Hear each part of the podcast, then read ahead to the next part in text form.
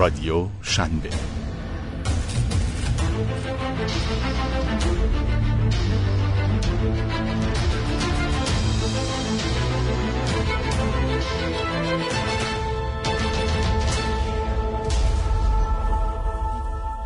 فقر گفتمانی اکوسیستم.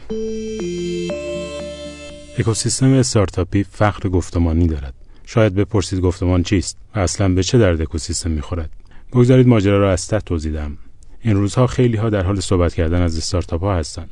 برای آنها تصمیم گیری می‌کنند از برخی رفتارها و برنامه استارتاپ ها و یا حتی خدمات آنها انتخاب می‌کنند و البته آدمها و نهادهای زیادی هم در حال تعریف کردن از آنها هستند و می‌خواهند پا به میدان حمایت از استارتاپ ها بگذارند.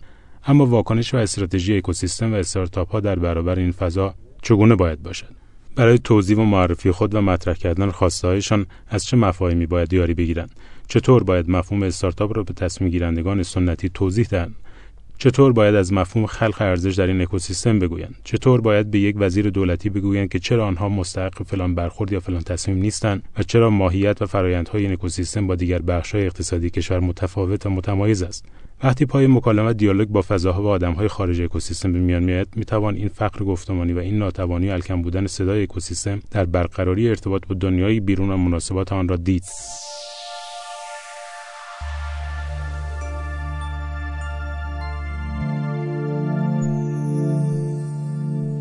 فعالان استارتاپی آنقدر غرق در ایده های مبتنی بر چارچوب ها و منطق و مبانی استارتاپی بودند که هم فراموش کردند تصویر قابل فهمی از آنچه در این اکوسیستم در حال رخ دادن است را به دیگران از جمله بخش زیادی از زینفان خود ارائه و هم مهمتر اینکه روی برخی مفاهیم اجتماعی و اقتصادی جامعه‌ای که در آن زندگی می‌کنند مسلط شوند تا از یک سو ارتباط بهتری با جامعه بگیرند و از سوی دیگر بتوانند در بزنگاه‌های مختلف دفاع بهتری از منافع این اکوسیستم بکنند.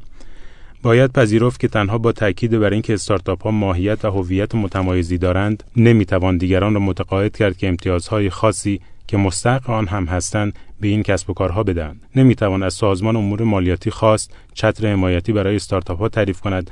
وقتی صرفا بر این نکته پا میفشاریم که استارتاپ ها نیاز به حمایت دارند. یا چون استارتاپ ها کسب و کارهای خلاقانه هستند باید مورد عنایت دولتی ها باشند بلکه باید مفاهیم مورد نظر قوانین اولویت ها و گفتمان اقتصادی که پشت سر دستگاه های مالیاتی بیمه قانونگذاری و غیره است را خوب بفهمیم و بتوانیم به همان زبان با آنها مکالمه کنیم و اینکه بتوانیم مفاهیم استارتاپی و گفتمان کارآفرینانه اکوسیستم استارتاپی را برای آنها روشن و متقاعد کننده تبیین و تشریح کنیم.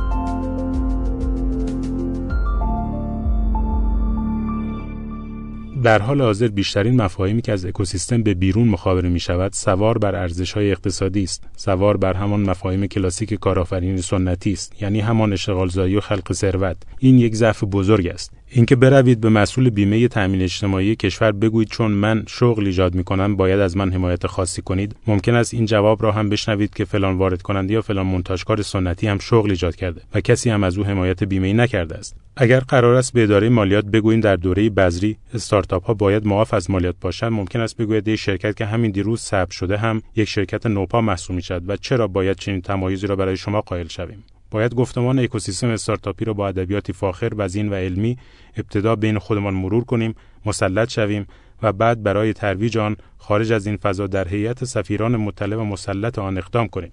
آنچه مسلم است این که اکوسیستم استارتاپی هر چقدر نوآورانه و امیدوار و پر از ایده و ارزش در حال کار و پیشرفتن باشد وظیفه دارد مفاهیم اقتصادی و اجتماعی دنیای اطرافش را هم درست بیاموزد و برای آشتی دادن منافع خودش با این مفاهیم و قوانین و مقررات منتج از آن تلاش کند. تک تک اعضای این فضا باید فراتر از استراتژی های بازاریابی طرح کسب و کار و برنامه های مارکتینگ و فروش و توسعه و جذب سرمایه و غیره دغدغه‌های گفتمانی هم داشته باشند. باید بتوانند و بپذیرند که وظیفه دارند توانایی دفاع درست و علمی فراتر از مطالبهگری صرف و گرفتن قیافه حق به جانب متهم کردن ساختارهای حاکمیتی به نفهمیدن و درک نکردن آنها از مفاهیم و منافع استارتاپ ها را داشته باشند و حتی متعهدانه در چنین میدانی نقش بر عهده بگیرند. اکوسیستم استارتاپی آدمهایی می‌خواهد که در قامت کارآفرین کارشناس ظاهر شوند و توانایی ارائه راهکارهای کارشناسی در چالش‌های مختلف مرتبط با این فضا را داشته باشند. اگر غیر از این باشد کارشناسان دیگر بخشها و نهادها برای این اکوسیستم تصمیم خواهند گرفت و مطمئن باشید در این صورت نتیجه چندان به نفع استارتاپ ها نخواهد شد.